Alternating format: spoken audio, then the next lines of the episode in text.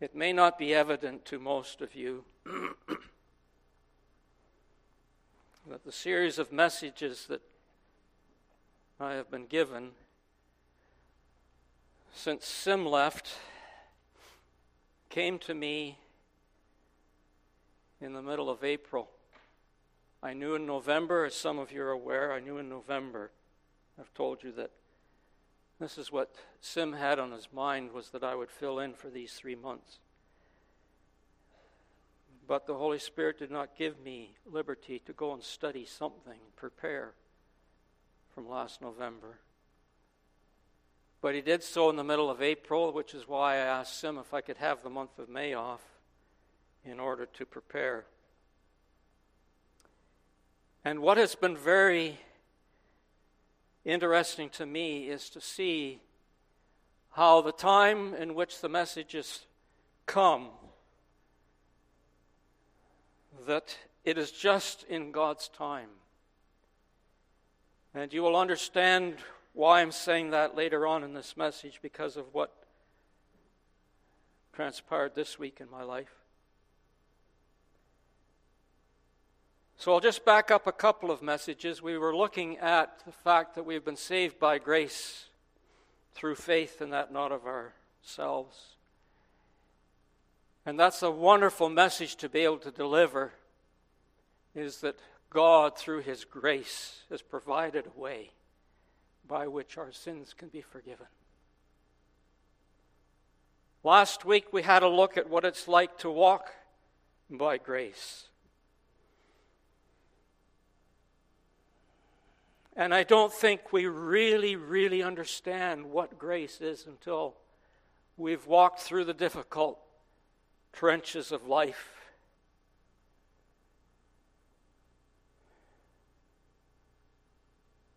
Mary and Joanne, Ari, they know. There's others here that know what it's like to be down there where you have nowhere else to go but depend on God.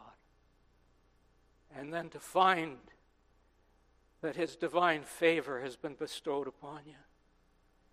He's given us things in those low moments where we've come to know what grace is all about. It's undeserved, unmerited, nothing we could have done of ourselves, and yet He is the one that gives us the grace to go through those things. And some go through very, very difficult circumstances, and very often in private. You may be here this morning and you're going through those difficult times too. But we can get in our minds that grace is so overabundant and beyond measure that it's greater than all of our sins. And we think then that we can do anything we want. We can live our lives like we would like to live our lives. And I'm talking about believers here this morning. This message is for those that are believers. And it might shock you that this is even possible for a believer to live a life something like this.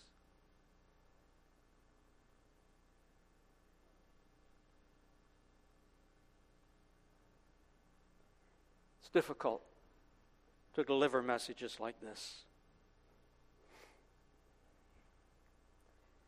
If it wasn't for the fact that I have gone through some things myself, I'm, a, I'm afraid that God would put me through circumstances so that it became real in my life. And I hope what we're about to hear this morning becomes a reality in your life. This is not just a theory. This is where the rubber meets the road in the Christian life. So the law came in only to expand and increase the trespass, making it more apparent and exciting opposition. But where sin increased and abounded, God's grace, God's unmerited favor, has surpassed it and increased the more and superabounds. And I have a feeling that this next verse that we're going to look at was probably something that was posed to Paul because he was the greatest exponent of the grace of God.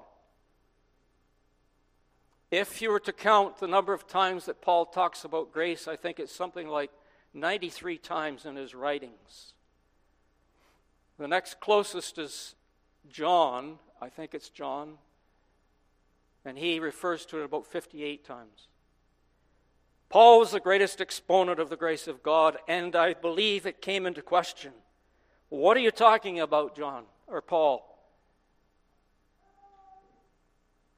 And he writes this in Romans 6 What shall we say then? Shall we continue in sin so that grace might abound? Certainly not. How shall we who died to sin live any longer in it?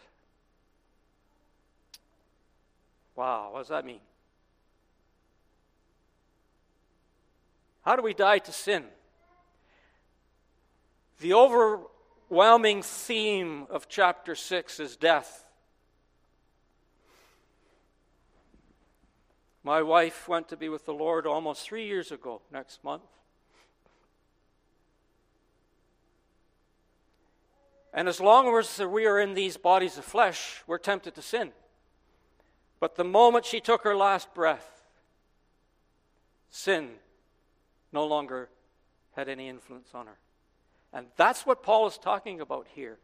And we think of this, we tend to have minds that think of the physical realm.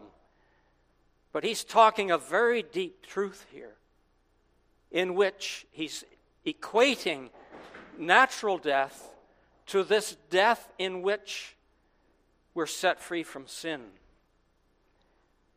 And he goes on to say, Or do you not know that as many of us as were baptized into Christ were baptized into his death? The word baptism simply means to place into something. So, what Paul is writing about here is that we have been baptized or placed into Christ. And this is a concept that we find difficult to understand. But the moment a person believes in Jesus Christ as their Savior, they go through the same experiences as Jesus went through.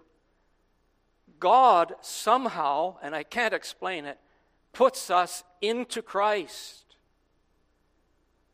And in a sense, takes us back in time to the crucifixion for us to experience the fact that we have been crucified with Christ. We've been placed into Him so that these things can be true of us. When He was crucified, then He died and He went into death. That death separated Him from sin. The moment we die physically, we're separated from sin. It no longer has any authority or influence or dominion over a dead person. And that's the way that God views the believer. You have died. Sin should be done away with because you're dead. But we have trouble getting it through our minds that we're dead. We still have the strength and desires of the flesh that we want to do it our way. We have to die to that. So he goes on to say, Therefore, we were buried with Christ through baptism into death, that just as Christ was raised from the dead by the glory of the Father, even so we also should walk in newness of life. Not only death, but resurrection with Christ, which we won't go into today. But if you have died with Christ, you must bury the old you. King James says the old man has been crucified with Christ. And this is where we as believers run into, if I would say, roadblocks, basically set up by the flesh within us. We're not willing to bury that old man. God says that that old man has been crucified and has died, but we still tend to carry that old man around with us. And if we have died and we begin to carry along that old self, we can do our best to put lipstick on comb the hair, put powder on, rouge on, whatever, to fancy up this old body. But all we're doing is dragging a dead body behind us. And Martha says of Lazarus, after four days he stinks. And that can be true of the believer. It's been true of me. When I take the ascendancy, that's the old Dave. And I don't realize that that old man has died, and I'm trying to resurrect that old man, make it look presentable. And all it does is devastate my life and everybody else's life that I come in contact with. So we've been raised, for we have been united together in the likeness of Christ's death, certainly also we shall be in the likeness of his resurrection. God places a believer into Christ so that whatever happened to him happens to us. In other words, we're united to Christ in his death. We've become one in him. The experience of this for some can be dev- devastating. It was for me. When Charles Price was here last fall, I asked him this. I said, Does it require a person to really hit rock bottom and come to an end of themselves and it's a traumatic experience? And he says, Yes, for some. I said, Well, that was my experience. I was absolutely devastated. But he said, Others, he says, I would kind of say it's kind of like a Damascus experience where they're saved and they realize that they have died. The old is not worth carrying on with. And it resonated with me. Because my friend that I told you about, when he passed away at the age of 78 last year, he was saved when he was 58. And we would discuss this subject as I took him back and forth to chemo. And he says, Dave, it's never been a problem for me. From day one, as soon as I was saved, I knew my previous life was not worth anything. Christ was everything. But crucifixion frees us from our slavery to sin, knowing thus that the old man was crucified with him, that the body of sin might be done away with, that we should no longer be slaves of sin. When it comes to crucifixion, it has become it's very obvious we can't crucify ourselves. If we could and we managed to get one hand nailed, we can't. What are we going to do with the other? We can't crucify ourselves. God is the one that does that. So that we go through that experience of what it is to feel completely helpless. We can't move. And we hang there until a death occurs. And when that death occurs in our life, we are experiencing what Christ went through. We have been united together with Him. Jesus died to set us free from our slavery to sin, for He who has died has been set free from sin. Do you believe it? We have to believe it. This is not a theory. For he who has died to the old has been set free from sin. But the problem is, we look at our lives and we say it doesn't really look like it. We look at our performance instead of what God says is true. God says, You have died with Christ. If you've died with Christ, then you've been set free from sin. Now, if we died with Christ, we believe that we shall also live with him. Knowing that Christ, having been raised from the dead, dies no more. Death no longer has dominion over him. For the death he died, he died to sin once for all. But the life he lives, he lives to God. Sin no longer has dominion over someone who has died. And here's the clincher Paul states that these things are true, and they are true of a believer. What happened to Christ was real. But now he says, likewise, you also Reckon yourselves to be dead indeed unto sin, but alive to God in Christ Jesus our Lord. So if God says we've died to sin, then we simply believe it. Death separates us from sin. When Jesus died to sin and we died with him, we were taken to a place where sin has lost its power. The problem comes in as we still see it in our lives.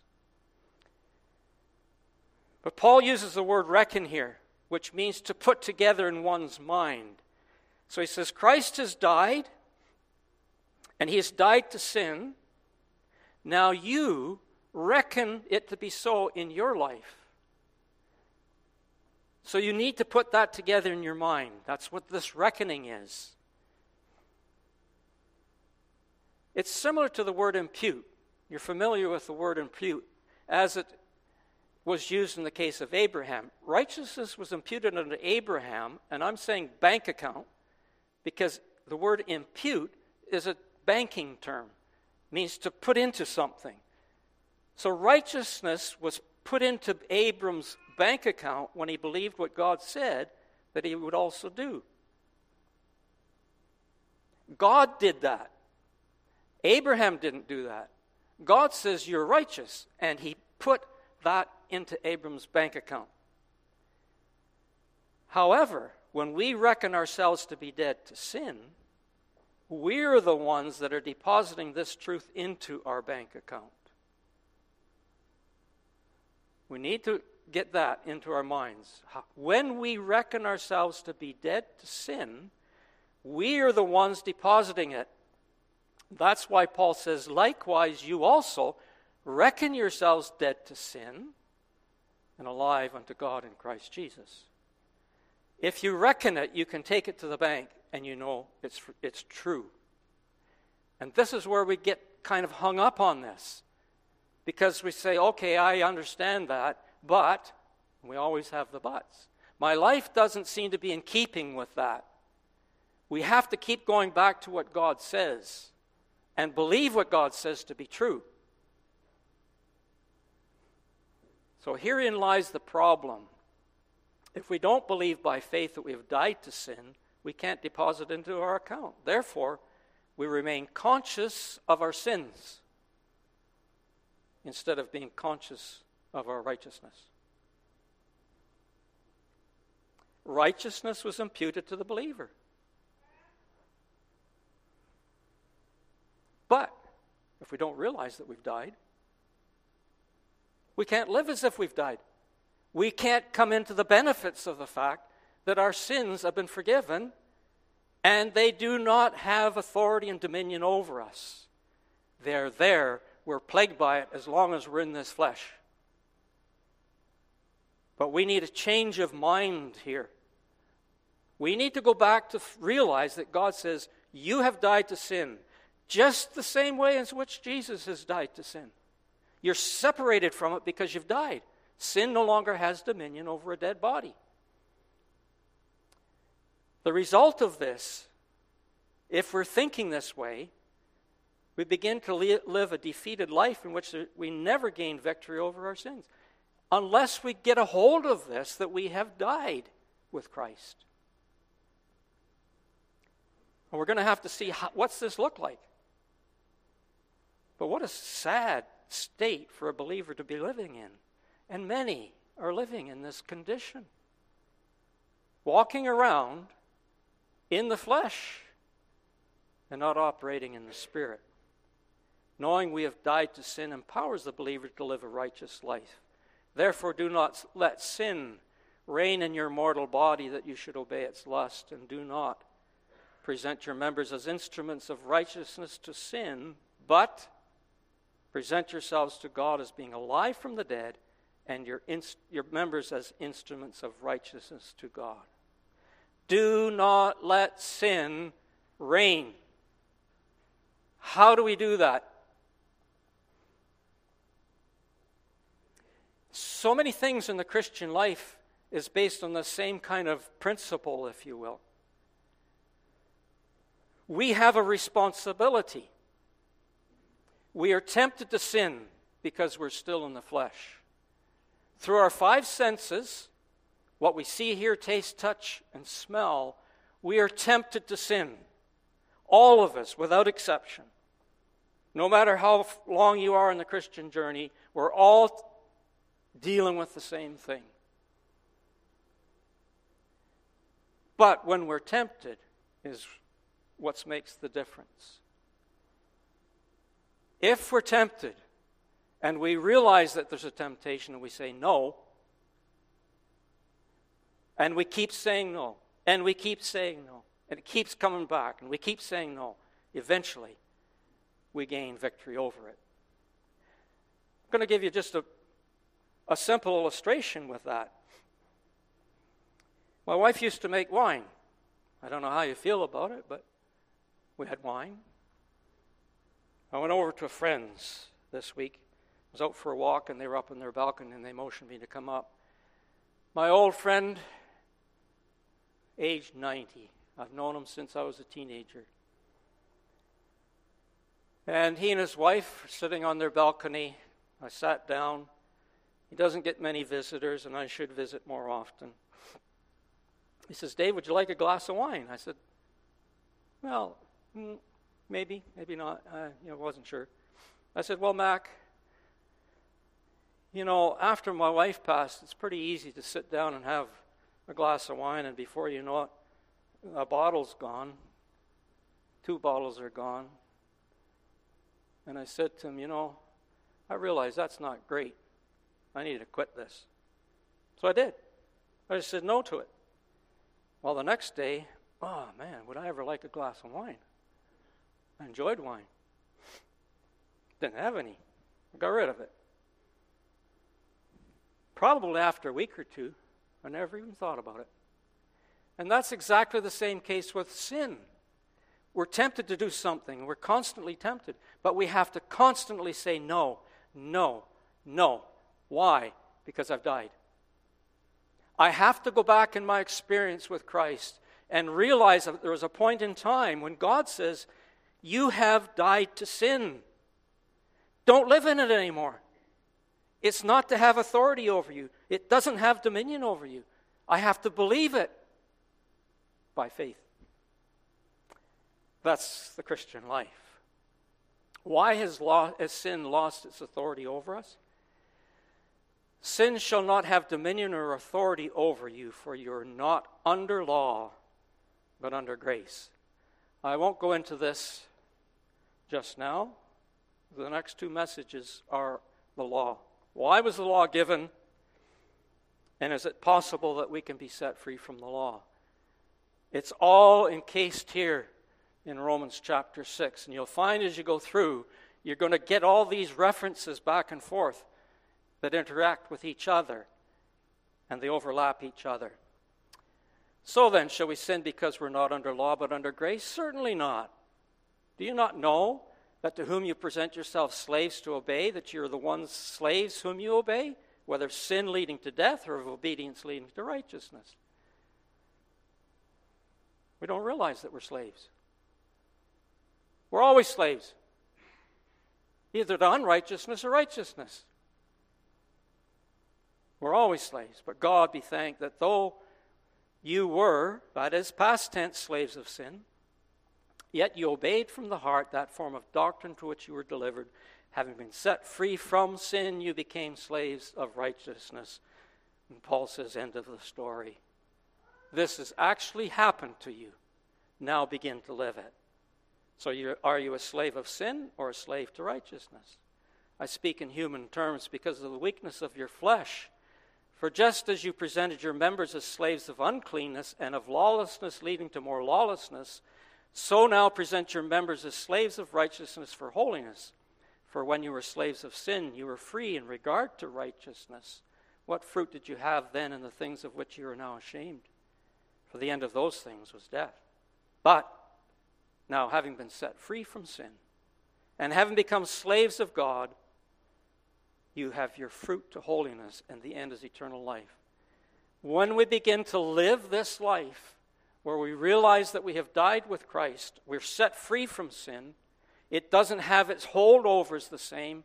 We battle it, yes, day after day, but we're conscious of it, and we keep making choices to say no, no, no to sin. And that eventually produces fruitfulness and holiness, which leads to eternal life. The wages of sin is death. Don't forget this. The wages of sin is death. And Jesus, in his death, paid the penalty for those wages. But the gift of God is eternal life in Christ Jesus. The only way to be set free from sin is to die with Christ. This might challenge us. Could this be the reason you're still sin conscious? You haven't really died? It hasn't become a reality in your life, even although God says it's so? You haven't really believed it and acted upon it, therefore, you're still sin conscious. That's not what God has in mind for the believer. Let me get my Bible out here. I think it's, I think it's Hebrews 10. I'll just read it to you here. Um,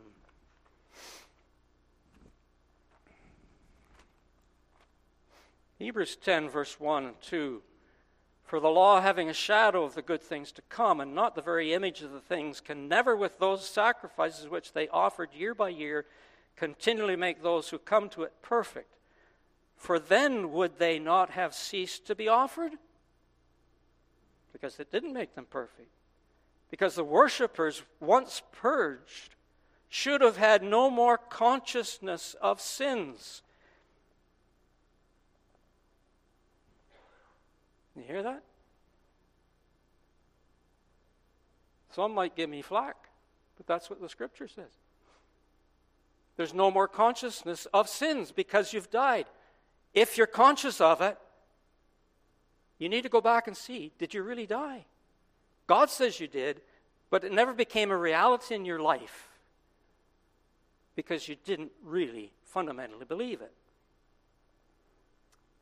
John the Baptist says, He must increase, I must decrease. That's what this is all about. If I've died, I'm not important anymore, only Christ. This is the Christian life.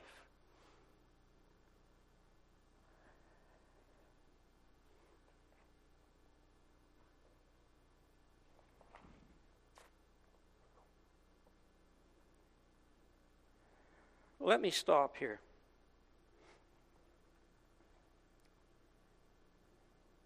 As I said when I started,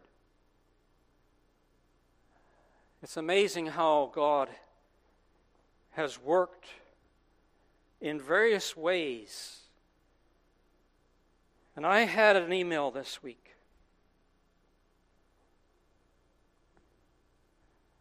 And when I read it, my heart was broken.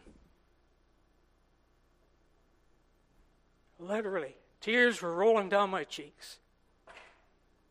It affected me so much. And in that note, the person that wrote it reiterated the experiences in different churches that was devastating.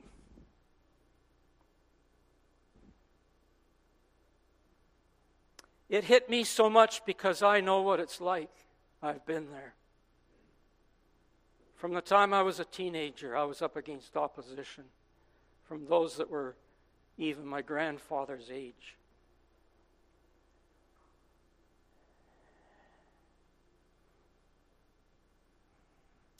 And as I began to look at this and revisit this, it ties right in with this message this morning. For one, if we have not actually accepted and realized that we've died with Christ, we will never get victory over sin. The other side of the coin is this if that is me, that I have not really died to sin, that I have not died with Christ, it becomes very evident. And I can be in a church, I can be in leadership. This can be me. I take pride in what I do. And I get my identity in what I do. And when I bump up against other people that are going through difficult times, everything but the love of God shines through me because I'm so full of myself. I, as a believer, am still walking in the flesh. This needs to come to an end.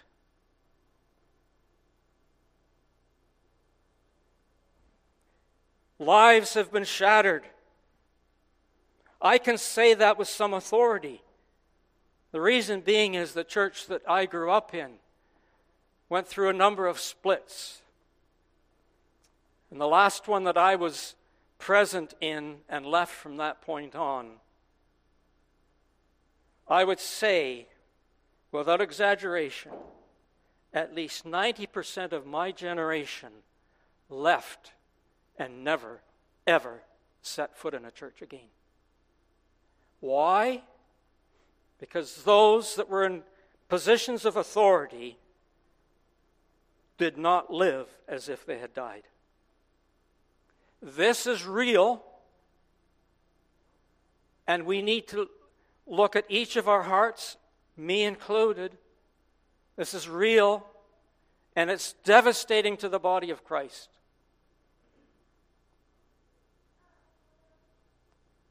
I need to be nothing and Christ everything.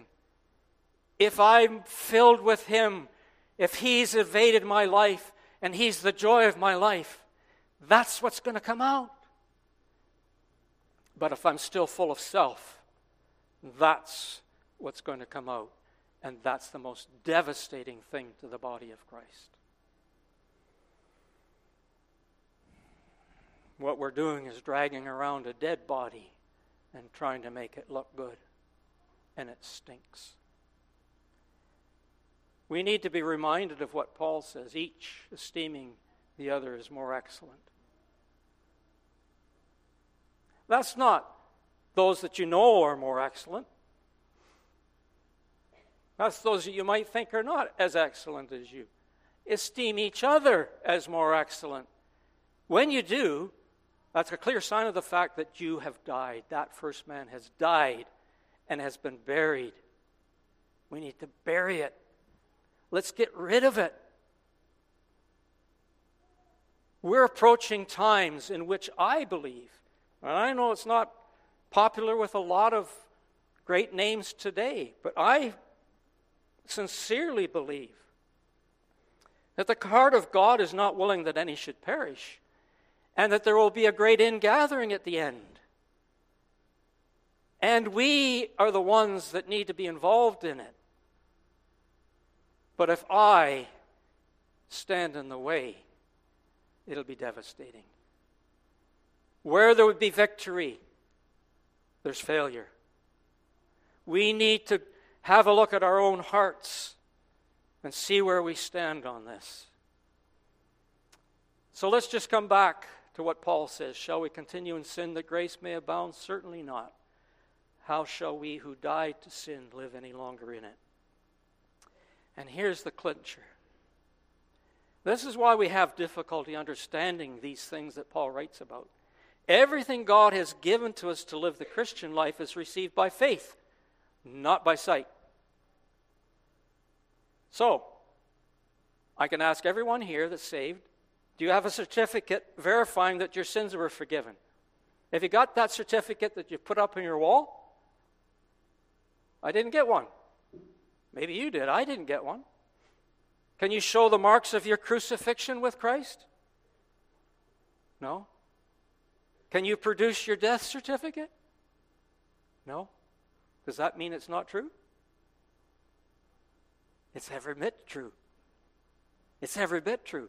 The only way in which others are going to see it is that Christ is living in you and He's shining out through you, and the Holy Spirit is using you to reach people. We don't have the certificates on the wall. We live by faith, not by sight. And I can guarantee you, you know the ones that are going to pick up on that first of all? I can guarantee this. It's the young ones. The young ones can pick out a fake quicker than we can. And they do. And they're attracted to those that have the Holy Spirit living in them.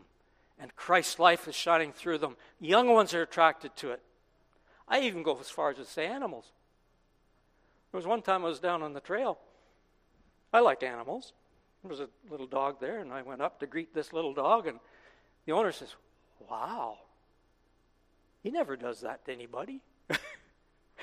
he runs away. No, I think what is inside of us, people see.